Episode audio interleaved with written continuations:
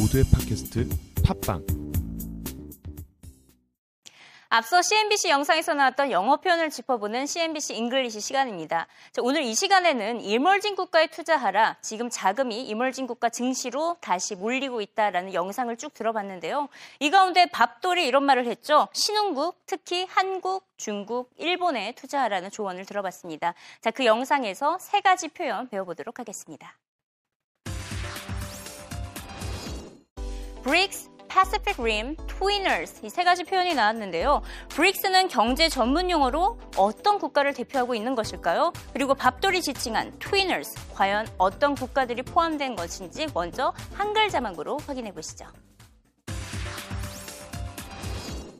Uh, look, we're getting less bad news out of Europe. It looks like we'll be in recovery mode there by the end of the year in most countries.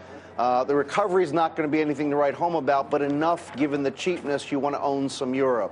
Emerging markets, I'm a sucker for the long term story, so this turn to the upside over the last uh, six weeks or so uh, is impressing me. I think there's probably more to come. It won't be a straight line, but I think over the next several years, you've got to be in emerging markets to win. For me, it's less the BRIC countries. I like the Pacific Rim, if you will, ex Japan, ex India, ex China.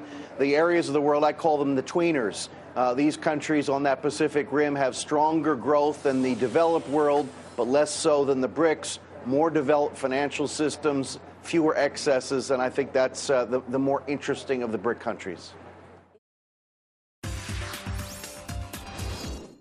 네, 한글 자막으로 확인을 해보니 밥돌은 브릭스 국가보다는 패시픽 림에 위치한 국가들을 선호하고 있는 것으로 나타났죠. 우선 브릭스 경제 용어입니다. 어떤 식으로 사용이 됐는지 문장으로 짚어보죠. For me, it's the BRICS countries. 개인적으로 브릭스 국가들에 대한 투자 관심이 적다고 얘기했습니다. 자, 모두 예상을 하셨겠지만 브릭스는 한 국가 네 가지 국가가 총합적으로 뭉쳐진 하나의 단어입니다. 골드만삭스 짐 오닐이 창시했던 신조어죠. 브라질, 러시아, 인디아, 차이나 이 네 가지 국가가 포함된 것이 바로 브릭스입니다. 2000년대를 전후해서 빠른 경제 성장을 거듭하고 있는 신흥국이었는데요. 그때 당시만 하더라도 최대 투자처로 부각이 됐었죠. 2030년에는 세계 최대의 경제권에 도약할 것이다 라는 전망도 나온 바가 있습니다.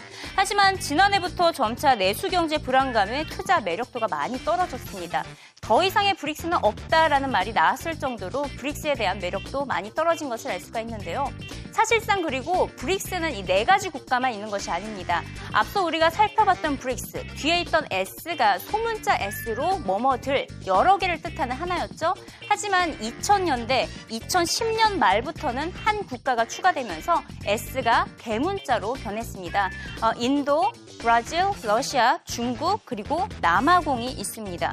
기존의 브릭스를 어, 확대를 의미를 해서 남아공까지 추가가 되면서 총 다섯 가지 국가가 된 것입니다.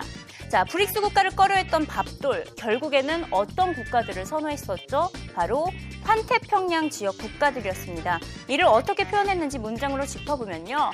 I like Pacific Rim, the areas of the world I call them tweeners.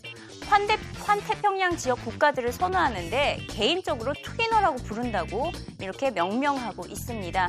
이들 국가들은 stronger growth, 선진국보다 성장이 더 강하다고 진단을 했죠. 여기서 Pacific Rim과 Twinners 한번 배워보도록 하겠습니다. 이 문맥상 이 두 가지 용어 똑같은 뜻입니다. 환태평양 지역, 한국, 일본, 중국이 포함됐다라고 보시면 되겠는데요. 어, 예문을 들어보면 It might damp down Chinese export competition with Korea and other Pacific Rim exporters. 한국을 비롯한 다른 환태평양 수출국들을 상대로 중국의 수출 경쟁이 둔화될 수 있다. 그래서 항상 패스픽 림을 얘기할 때 한국이 포함된다는 거 유념해 두면 되겠고요. 여기서 밥돌이 재밌게 패스픽 림이라고 포함하지 않고 표현하지 않고 자신만의 용어로 표현했죠. 바로 트위너스입니다. 트위너스는 다양한 의미를 담고 있습니다. 첫 번째는 야구 용어인데요. 두 사람의 외야수 사이에 딱 떨어지는 안타를 트위너스라고 하고 있고요. 부유층과 빈곤층 중간, 중간에 속한 사람, 그리고 어디에도 속하지 못한 사람 다 트위너스입니다. 여기서는 사이에 끼어 있다 이런 식으로 활용이 된 것을 알 수가 있는데요.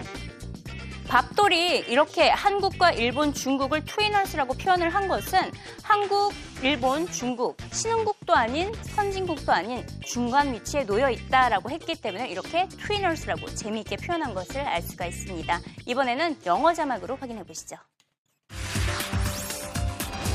For me, it's less the BRIC countries. I like the Pacific Rim, if you will, ex Japan, ex India, ex China.